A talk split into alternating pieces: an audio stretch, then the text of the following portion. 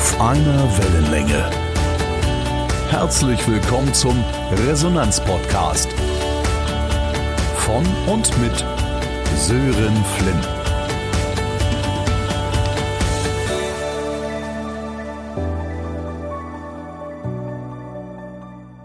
Hallo, ich bin Hannah und ich mag Menschen. Das ist der erste Satz, der neben einem strahlenden Lächeln Menschen auf der Website von Hannah Panidis willkommen heißt. Hannah Panidis ist Moderatorin, Rednerin und Respekttrainerin mit Leidenschaft. Ihr Herzensthema ist die Pflege und die Qualität menschlicher Beziehungen und hier insbesondere ein respektvoller Umgang miteinander. In ihrem erfolgreichen Podcast Denkraum spricht sie regelmäßig mit spannenden Persönlichkeiten über wichtige Fragen unserer Zeit. Heute habe ich sie zu Gast und ich freue mich riesig auf das Gespräch mit ihr. Herzlich willkommen, liebe Hannah. Lieber Sören, vielen Dank. Was für eine respektvolle Anmoderation. Schön. Sehr, sehr gerne. Und lass uns gleich bei dem Thema Respekt bleiben. Ähm, bei der ersten Frage. Mich würde mal interessieren, du stehst ja für den so wichtigen und zentralen Wert Respekt ein. Ähm, was bedeutet Respekt für dich und warum glaubst du, geht er alle, uns alle etwas an? Da sprichst du was ganz Wichtiges aus. Ich finde nämlich genau das, was du sagst, er geht uns alle etwas an. Vielleicht der Hintergrund des Respekts. Man kann das ähm, ja, aus einer sprachlichen Perspektive vielleicht mal zu Beginn betrachten und den Wortursprung, ja, die Etymologie dieses Begriffes mal sich anschauen, weil das ganz viel erklärt. Der Respekt kommt aus dem Lateinischen und heißt so viel wie einen Menschen sehen. Also res bizere ist die Rücksicht, die man auf jemanden nimmt, und wenn man das so ein bisschen weiter denkt, ähm, dann könnte man sagen, jemanden respektieren heißt, ihn zu sehen. So. Und in dem Moment, in dem ich Menschen sehe, in dem ich sie wahrnehme, in dem ich ihnen vielleicht auch Bedeutung schenke, entstehen gute Beziehungen. So. Und diese guten Beziehungen, die sind insofern für uns alle heutzutage wichtig, weil ich glaube, wir unter anderem viele gesellschaftliche Krisen, Probleme und Herausforderungen haben, die wir meistern müssen und der Respekt da eine ganz zentrale Rolle spielt. Und aber auch, wenn wir in Unternehmen schauen beispielsweise, ja, also ich bin als Respekttrainerin, hast du gerade gesagt, viel mit Führungskräften auch in Unternehmen unterwegs. Da ist der Respekt aus meiner Sicht der zentrale Wert eigentlich im Zwischenmenschlichen, der dafür sorgt, dass Menschen motiviert sind, dass sie engagiert sind, dass sie auch ein gewisses Zugehörigkeitsgefühl in einem Unternehmen entwickeln. Also sowohl gesellschaftlich, als auch in einem Corporate Environment sozusagen, als auch für uns persönlich, ja, wenn wir davon ausgehen, dass es uns glücklich macht, wenn wir gute Beziehungen gestalten. Auch da ist es eben maßgeblich, dass wir respektvoll miteinander umgehen. Also egal, wo du hinschaust, Sören, du merkst es schon, der Respekt ist wichtig und er ist ein ganz zentraler Wert. Das kann ich total nachempfinden, wie du das gerade beschreibst. Und ich glaube, wenn, wenn, wenn wir uns jetzt auf die Bühne stellen würden mit tausend Menschen im Saal und würden fragen, wer mag Respekt, würden tausend Hände hochgehen, oder? Ja, da würden alle hochgehen, genau. Und warum fällt es uns dennoch oft so schwer, auch respektvoll mit dem Gegenüber umzugehen? Gerade so im, du hast es mit dem Businessbereich angesprochen, im Berufsalltag, ne? Mhm. Ich glaube, wenn wir die gleiche Umfrage machen würden, wer fühlt, wer fühlt sich nicht respektvoll behandelt in seinem Unternehmen, ja, und wir kriegen ehrliche Antworten, dann weiß ich nicht, ob die Quote null ist. Sie ist vielleicht wahrscheinlich sogar ein bisschen höher. Ne? Warum wollen alle Respekt und dennoch fällt er uns so häufig so schwer? Was würdest du sagen? Ja, das Spannende ist ja, dass du sagst, wenn man Menschen fragt, ähm, ob sie respektvoll behandelt werden wollen, dann sagen alle ja. Und auch wenn man sie fragt, ob sie selbst respektvoll sind, würden sie auch ja sagen. Und gleichzeitig sagen sehr viele Menschen, dass sie respektlos behandelt werden. Da gibt's ja eine Diskrepanz. So, das heißt ja im Umkehrschluss, es muss Menschen geben, und da zähle ich uns beide im Übrigen genauso dazu, die möglicherweise denken, sie sind respektvoll, denen aber doch hin und wieder eine Respektlosigkeit passiert. Und da sind wir vielleicht genau bei dem Punkt, Respektlosigkeiten machen Menschen häufig gar nicht bewusst, weil sie respektlos jemandem anderen gegenüber sein wollen, sondern es passiert häufig eben auch unbewusst. Das ist zum einen, ja, ich würde fast schon sagen gut, weil es heißt, wir können daran arbeiten. Ja, also es gibt Techniken, wie wir eben Respekt zeigen können. Und zum anderen zeigt es eben auch, dass wir unbewusst, also vielleicht in der Alltagshektik, in der Schnelligkeit unseres Lebens, in den Emotionen, in denen wir ganz oft drinstecken, dass uns da eben Dinge passieren, die wir so halt eigentlich gar nicht wollen und die dann hinterher dazu führen, dass wir respektlos sind. Das, das heißt ja, wenn ich jetzt mal einen alten Leitsatz aus der Kommunikation aus der Kiste zaubern darf, über die Wirkung einer Nachricht entscheidet der Empfänger. So ist das ja dann mit Respekt ja auch, ne? Also der Empfänger entscheidet ja in dem Fall, wird, wird aus seiner Sicht respektvoll mit ihm umgegangen oder nicht. Ganz genau. Und das ist etwas, das ich in Führungskräftetrainings häufig erlebe, dass Menschen sagen, na, aber ich bin ja respektvoll meinen Leuten gegenüber. Und die Leute, die da sitzen, sagen, naja, aber wir finden uns nicht besonders respektvoll behandelt. Und dann ist die Frage, wer hat jetzt recht? Und welche Meinung eigentlich oder welches Empfinden ist jetzt das Ausschlaggebende? Und da hast du im Grunde die Lösung präsentiert. Es geht darum, dass sich Menschen respektvoll behandelt fühlen. Und das heißt für dich möglicherweise etwas anderes als für mich. Und deswegen ist der Respekt auch schwierig, weil jeder ein anderes Empfinden hat und jeder auch eine andere Toleranzschwelle vielleicht, jeder ein anderes Empfinden, bis wohin jemand gehen kann oder eben auch nicht. Und deswegen ist es so schwierig, weil es etwas sehr Individuelles ist und weil wir uns da eben Zeit nehmen müssen, um auf Menschen zuzugehen, um auf Menschen einzugehen. Und wie beschrieben, das haben wir halt in der heutigen Zeit so wenig. Ja, ich, ich spüre das bei meinem Thema Resonanz natürlich auch. Ich habe das, glaube ich, letzte Podcast-Folge schon mal gebracht, das Beispiel, aber möchte es jetzt, weil ich muss gerade dran denken, wo du das beschrieben hast, äh, aus deiner Perspektive. Ich hatte vor kurzem auch im Resonanztraining eine Gruppe Führungskräfte und äh, die zweite Führungsebene, da sagte mir eine Dame, wir fühlen uns von der Geschäftsführung nicht gesehen, nicht wahrgenommen. Und die Geschäftsführung sagte, na ja, ich schaue doch hier jeden Morgen rein und sage guten Morgen und frage, wie es dir geht. So, und da haben wir doch genau diese Diskrepanz, die du beschrieben hast. Da schaut jemand rein, sagt guten Morgen, warum fühlt sich der andere trotzdem nicht wahrgenommen? Und, und, und das ist genau dieses Momentum, glaube ich, ne, was in, in Respekt da einfach auch drin steckt. Wie ehrlich und wie aufmerksam ist es wirklich gemeint? Und das muss nicht Absicht sein. Das kann einfach auch einem, wie du sagst, in diesem hektischen Alltag abgehen. Wie, wie, wie nimmst du das wahr? Ja, mich erinnert es gerade an Gary Chapman. Ich weiß nicht, ob du das Buch kennst, The Five Love Languages, also die fünf Sprachen der Liebe.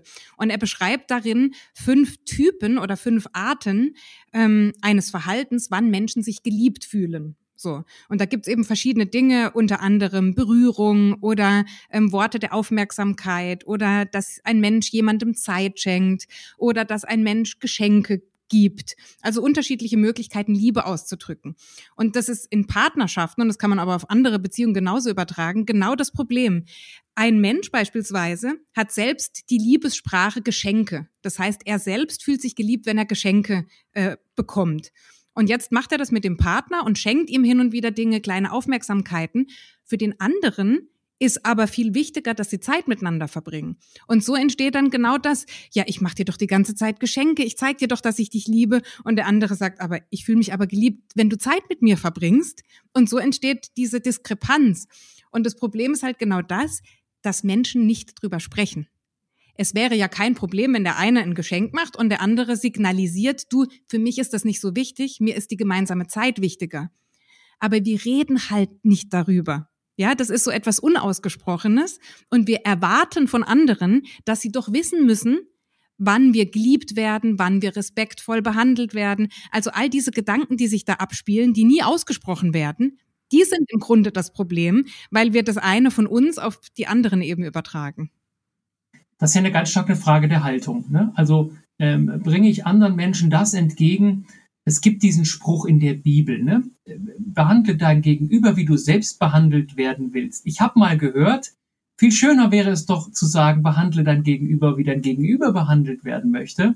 Und ich finde diese Drehung so schön, aber die steckt ja genau darin in der Haltung, oder? Die steckt ganz genau darin. Also wenn wir davon ausgehen, dass jemand anders so behandelt werden möchte, wie ich selbst, dann funktioniert es genau deshalb nicht, weil ich ja meine Bedürfnisse auf den anderen übertrage. Und die sind sehr selten gleich. Ja, dafür sind wir einfach zu unterschiedlich, auch in unserer Persönlichkeit. Und deswegen ist es so wichtig, dass man auch darüber spricht und dass man den anderen sieht, ja, im Sinne des Respekts, dass ich mir Zeit nehme für ihn, dass ich aufmerksam bin, dass ich auch mal zuhöre, also Fragen stelle und dann aber auch zuhöre, um so ein bisschen ein Gefühl, ein Gespür für diesen Menschen zu bekommen und was dem wichtig ist. Ja, jetzt stelle ich mir genau das mal vor. Also wir sind uns einig, die Wahrheit liegt oft im Gespräch miteinander. Mhm. Ähm, und jetzt stelle ich mir irgendeine Alltagssituation vor, auch eine Führungssituation. Und wer, wer fängt denn an damit? Wer fängt denn an, das Gespräch zu suchen? Also wer ist ich sag's mal aus meiner Resonanzwelt, die erste Stimmgabel, die anfängt zu schwingen. Weil ich könnte ja jetzt genauso gut sagen, naja, der andere sieht mich ja auch nicht. Da soll der erstmal kommen. Wie kriegen wir das aufgelöst? Wie ist da deine Erfahrung?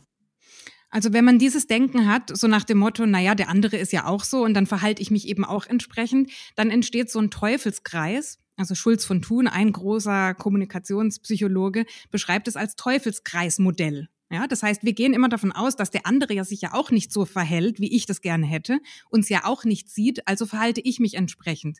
So, das zahlt wieder auf die Einschätzung des anderen ein, dass der sieht, ah ja, siehst du, die macht's ja auch nicht, also mache ich's auch nicht. Und dann entsteht ein Teufelskreis.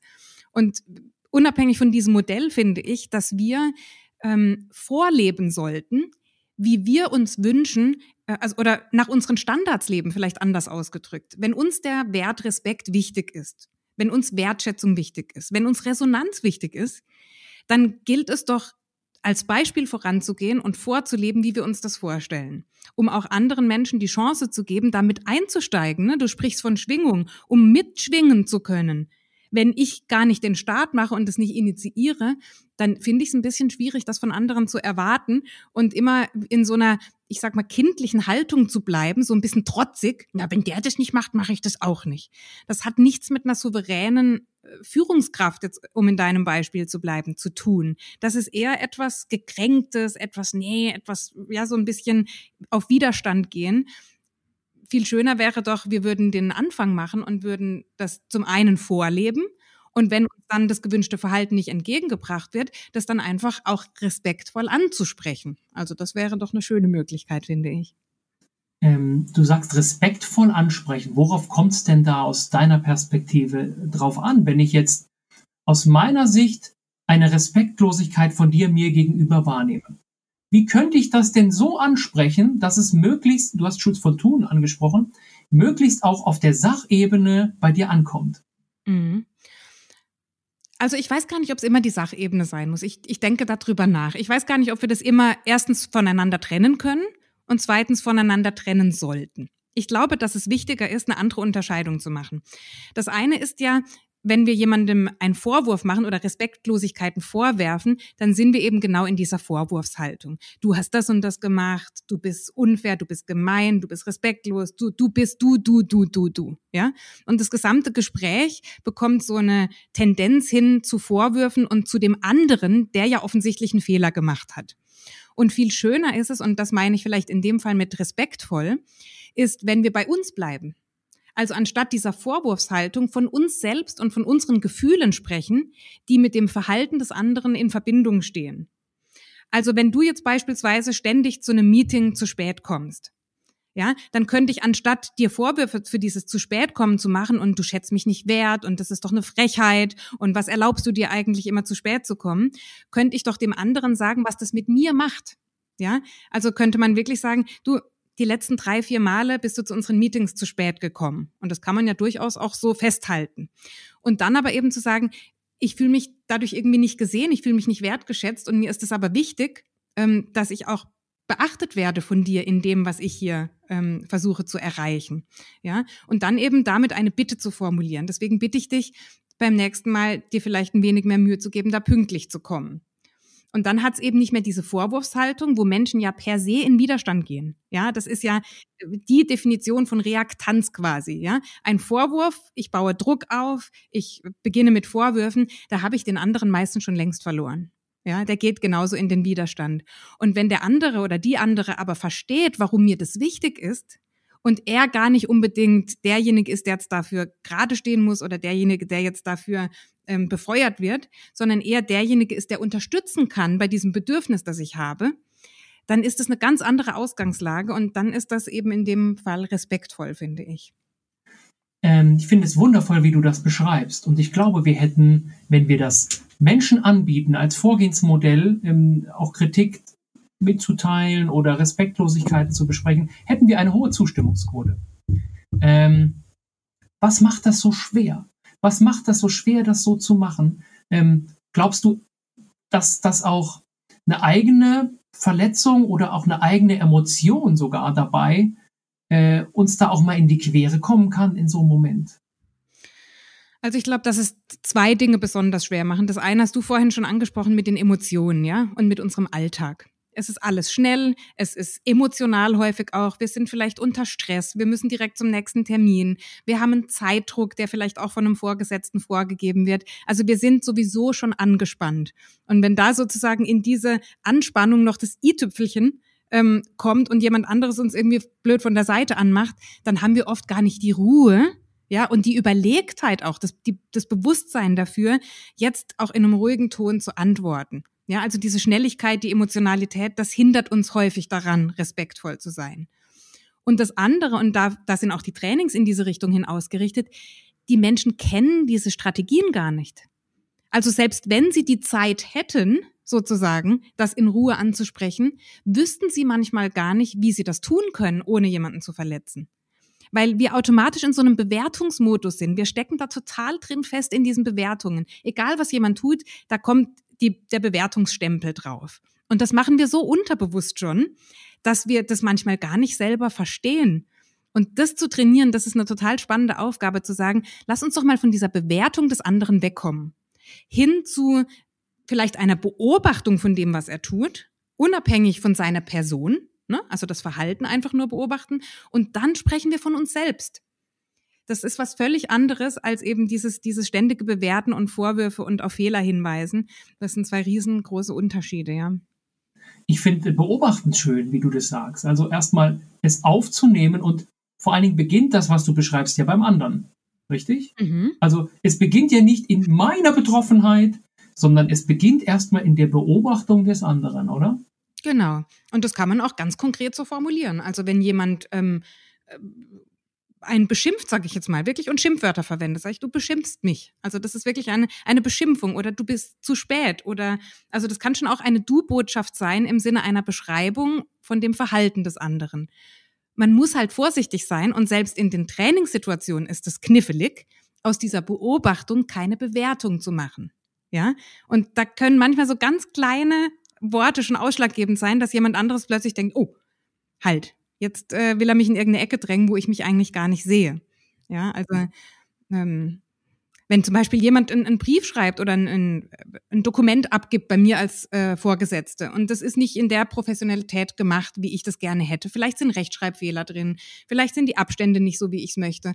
Anstatt jetzt jemandem zu sagen, du, das ist unprofessionell oder unordentlich, was eine Bewertung darstellt, könnte man einfach beobachten, dass man sagt, hier an der Stelle ist ein Rechtschreibfehler.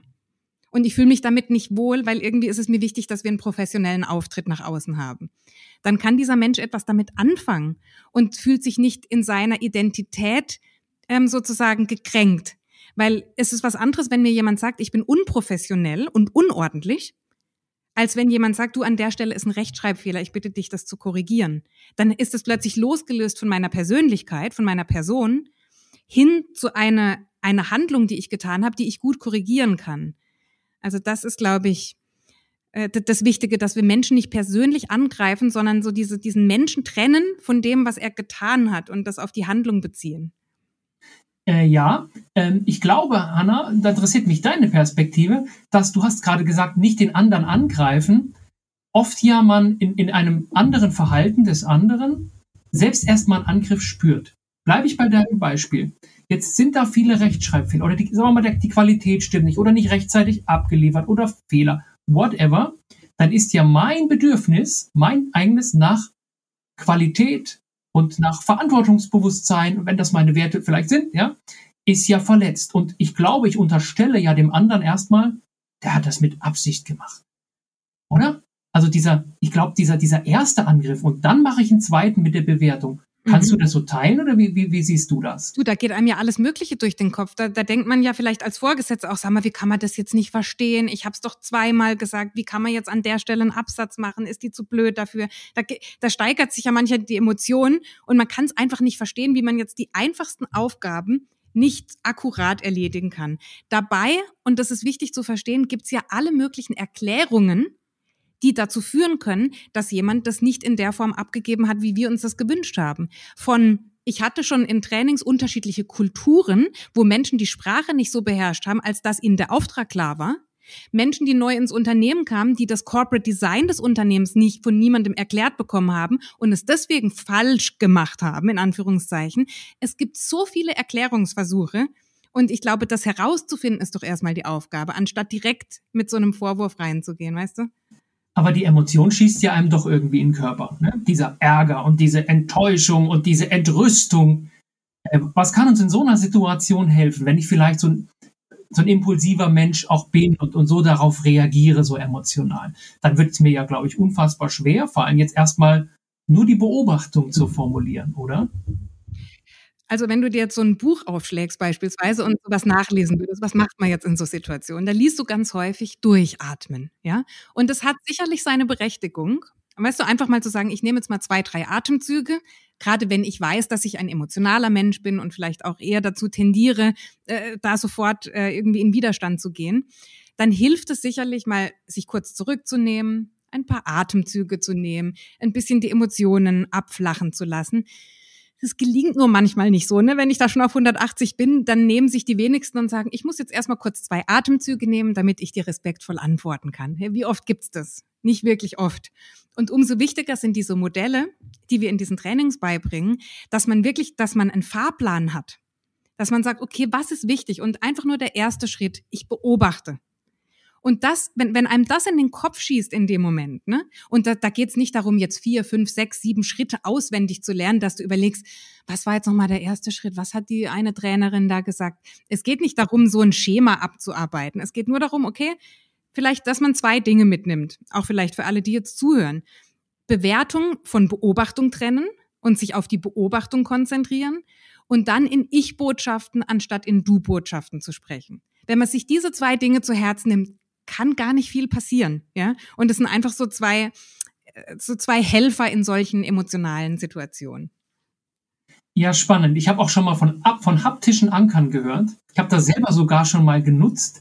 Weil, weil ich wusste, es ereilte mich eine so Situation mit jemandem, der sehr impulsiv war, einen Stein in die Tasche gesteckt. Und ich wusste, wenn der, um da nicht mitzuschwingen in dieser Emotion und so einen emotionalen Schlagabtausch zu haben, habe ich dann immer diesen Stein gedrückt. Und dann immer gedacht, okay, ne, bleib, du hast gesagt, atmen, ja.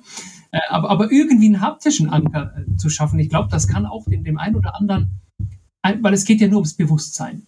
Es geht ja in dem Moment nur daran, dass es mir bewusst ist, wie ich reagiere, dass ich bei mir bleibe, trotz der Emotionen. Also ein, ja, man könnte sagen, Selbstbewusstsein an der Stelle schaffen, wenn man, wenn man sogar das schon kommen sieht, ne, was da passieren könnte mit sich. Also geht dem ja. Und ja, da kann man auch, Sören, wenn ich da noch was ergänzen darf, ja, gerne. Auch ganz wunderbar, das einfach das eigene Gefühl mal mal mitteilen. Das hilft auch enorm, dass man sagt, du, ich merke, das Gespräch schaukelt sich jetzt hoch, ne, wenn das jetzt auch ein emotionales Gespräch ist, und dass man einfach dem anderen signalisiert, du, ich glaube, in der Gefühlslage, in der wir uns gerade bewegen, lass uns doch einfach morgen anknüpfen an dem Thema, lass uns beide eine Nacht drüber schlafen und morgen in einem, ich sag mal, emotional nüchternen Zustand, so würde man das jetzt nicht sagen, aber von der Bedeutung her, ne, dass wir einfach morgen anknüpfen an das Gespräch, dass man das auch so kommuniziert, dass man sagt, du, ich hatte jetzt heute so einen stressigen Tag, ich komme gerade von einem Kunden zurück und jetzt hast du so ein wichtiges Thema für mich, was ja auch wirklich wichtig ist. Ich habe das Gefühl, ich kann dir gerade gar nicht gerecht werden und ich kann dir gerade gar nicht auf Augenhöhe begegnen. Deswegen lass uns das doch verschieben auf morgen oder auf einen anderen Tag, damit ich dem wirklich auch die Wichtigkeit geben kann, die ich mir wünsche. Also wenn man sich da selbst beobachtet und das jemand anderem gegenüber ausspricht, ähm, trifft das häufig auf sehr großes Verständnis. Also auch eine Möglichkeit noch. Wie, wie erlebst du genau das in der Praxis, jetzt mal unabhängig von, von Führungssituationen? All das, was du gesagt hast, kann ich ja eins zu eins auf meine privaten Beziehungen auch anwenden, richtig? Absolut. Und ich glaube, da ist es noch, noch mehr gang und gäbe. Also wenn ich in Führungssituationen solche Szenarien beschreibe, so nach dem Motto, eine Nacht drüber schlafen oder nochmal einen Schritt zurückgehen, dann kommt schon so nach dem Motto, naja, aber wir müssen ja schneller machen, wir müssen das Projekt ja beenden, wir können ja jetzt nicht noch langsamer machen, als wir eh schon vielleicht sind und die Konkurrenz schläft ja nicht und, ne, also da ist eher so, ich kann mir die Zeit eigentlich nicht nehmen. Und im Privaten erlebe ich das häufiger, dass Menschen sagen, oh ja, das ist ein guter Hinweis oder ich mache das vielleicht sogar schon, dass man einfach sagt, man schläft eine Nacht drüber, man geht aus der Situation raus. Viele Paare sagen dann auch, oder einer der der ähm, der Person in dem, in dem Paar sagt, ich gehe mal in einen anderen Raum beispielsweise und tu mich zumindest mal örtlich kurz von dir trennen, damit einfach die Emotionen wieder ein bisschen runterfahren. Und dann sich wieder zu begegnen, glaube ich, ist eine gute Voraussetzung, dass das respektvoll weitergehen kann. Würdest du denn sagen, dass sich besonders starke Emotionen und ein respektvoller Umgang miteinander dann durchaus häufiger auch mal im Weg stehen? Ich glaube, dass das ein Mythos ist irgendwie, der sich aufrecht hält über die Zeit. Ich glaube, dass man durchaus einem Menschen sagen kann und übrigens auch sollte, wenn man beispielsweise stinksauer ist. Oder wenn man enttäuscht ist oder wenn man gekränkt ist oder wenn man wütend ist. Und das kann man auch sehr respektvoll genau so sagen. Weil in dem Moment, in dem ich Ich-Botschaften sende und sage, du, ich bin stinkesauer, ja, weil ich das und das beobachtet habe und es mich aus der Hinsicht eben kränkt oder was auch immer es dann tut mit mir, glaube ich, sollten wir das auch sagen. Weil das ist ja Respekt eben gerade nicht. Respekt heißt ja nicht, alles ist harmonisch, es gibt keine Probleme mehr und wir haben uns jetzt alle lieb.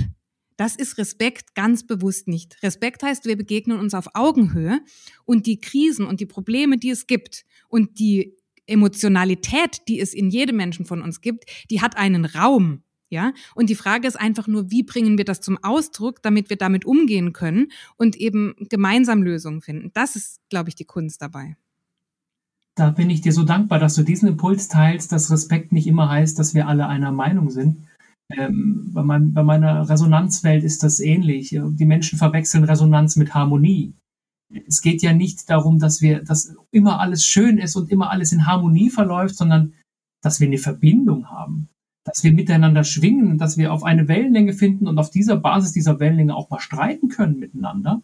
Weil was ich dann auch oft erlebe, ist, dass einfach Menschen, weil sie unterschiedlich sind, weil sie andere Wertesettings haben, andere Überzeugungen haben, glauben, dass der andere sie persönlich verletzen will und als Affront und als Angriff es betrachten, nur weil jemand anders ist als sie selbst.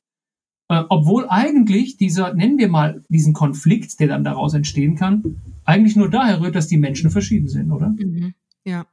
Und den anderen zu sehen und vielleicht noch einen Schritt weiter zu gehen, das andere am anderen, ja, zu sehen und sich dafür zu interessieren auch, das ist die hohe Kunst. Das ist die hohe Kunst auch der Begegnung.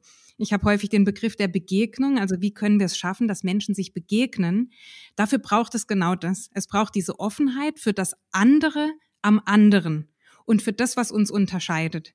Denn an diesen Unterschieden möglicherweise, an denen können wir wachsen. Wenn wir alle immer gleicher Meinung sind und alle das Gleiche denken und gleiche Persönlichkeitsmerkmale haben, dann wäre doch alles furchtbar langweilig. Ja? Dann würde sich auch keiner mehr weiterentwickeln oder an irgendwelchen Reibungen wachsen können. Nee. Dann würden wir in dieser Harmonie versinken und in einer Zufriedenheit leben, die sozusagen Stillstand bedeuten würde. Und deswegen bin ich so dafür, auch diese Reibungen zuzulassen und auch die Andersartigkeit zuzulassen, weil genau dadurch ja persönliches Wachstum stattfindet. Deswegen ist es auch so wichtig. Ich merke schon, wie nah diese Welten von Resonanz und Respekt zusammen sind. Ähm, ich habe ähm, einen schönen einen Satz auf so einer Karte stehen, da steht drauf, Resonanz ist kein Echo, sondern eine Antwort. Und das passt so wundervoll zu dem, was du gerade beschrieben hast. Wenn wir alle immer nur das Echo des anderen und alles so im Gleichklang, äh, das ist ja sogar physikalisch, musikalisch, wenn alles so im Gleichklang, löscht sich das aus, ja, dann ist dann nichts mehr. Da, da wird nichts bewegt, da wird nichts, da schwingt nichts. Und das ist total spannend, wie du das auch aus der Welt des Respekts beschreibst. Und vor allen Dingen auch, wenn ich diese, diesen Wert in mir trage, das hast du zu Beginn gesagt, ihn, ihn auch rauszubringen und das, was ich vom anderen erwarte, auch vorzuleben. Und wenn ich jetzt überlege, jetzt nach unserem Gespräch oder die Menschen, die jetzt diesen Podcast hören und jetzt in ihre nächste Alltagssituation gehen, Hannah, also das könnte sein, ich gehe jetzt zum Bäcker und hol mir Brötchen oder ich gehe in die Arbeit oder ich habe einen Mitarbeitendengespräch oder ich habe vielleicht einen tollen Tag mit meinem Partner. Was würdest du den Menschen gerne mit auf den Weg geben, um respektvoller im Umgang miteinander zu sein? Ich glaube, du hast gerade den Begriff Erwartung benutzt. Ich glaube, ich würde mich ein bisschen distanzieren von Erwartungen im eigenen Leben. Denn die Erwartungen an andere Menschen und die Erwartungen an die Art und Weise, wie sie in einer bestimmten Situation reagieren, handeln, zuhören oder auch nicht, das ist das, was uns unglücklich macht. Und das ist das, warum wir hinterher auch ähm, enttäuscht sind beispielsweise von Menschen. In dem Moment, in dem ich mich darauf konzentriere, und das wäre jetzt mein Impuls vielleicht zum Schluss, in dem Moment, in dem ich mich darauf konzentriere, selbst vorzuleben, was ich mir wünsche. Und einfach zu sagen, ich kann doch das Verhalten der anderen sowieso nur minimal beeinflussen. Und diese minimale Beeinflussung, die liegt in meinem Vorbild. Dann kann ich doch zumindest das tun, wo ich Einfluss habe, und einfach zu sagen, das ist mein Standard. So möchte ich leben, diese Werte vertrete ich und die bringe ich in die Welt. So. Und was die anderen Menschen tun, das liegt halt oft nicht in meiner Hand. Und da nicht so hohe Erwartungen zu haben, die hinterher dann sowieso nur enttäuscht werden können, ähm, das würde uns zum einen glücklicher machen und das würde auch das respektvolle Miteinander fördern. Ganz, ganz herzlichen Dank für dieses wundervolle Gespräch und für diesen Abschlussimpuls, der uns alle, glaube ich, in unserem gesamten Leben, und das beginnt bei dem, was ich vorhin versucht habe, deutlich zu machen, auch beim, beim Wocheneinkauf bis hin zur Führungssituation, über das Privatleben hinaus, wollen wir respektvoll behandelt werden, behandeln wir bitte andere respektvoll. Das ist also, glaube ich, so eine Kernbotschaft des Gesprächs mit dir. Und ich danke dir herzlich von, für deinen Input, für deine Zeit. Wer mehr über Hannah erfahren möchte, der findet Hannah natürlich im Netz, auf den sozialen Medien, und absolute Empfehlung, der Podcast Denkraum, überall dort zu finden, wo es Podcasts gibt. Liebe Hannah, ganz, ganz herzlichen Dank für das wundervolle Gespräch mit dir. Dafür danke ich dir auch, Sören. Das war ganz klasse. Danke dir. Auf einer Wellenlänge. Der Resonanz-Podcast. Weitere Informationen finden Sie unter w w w punkt sören dash flimm punkt d e.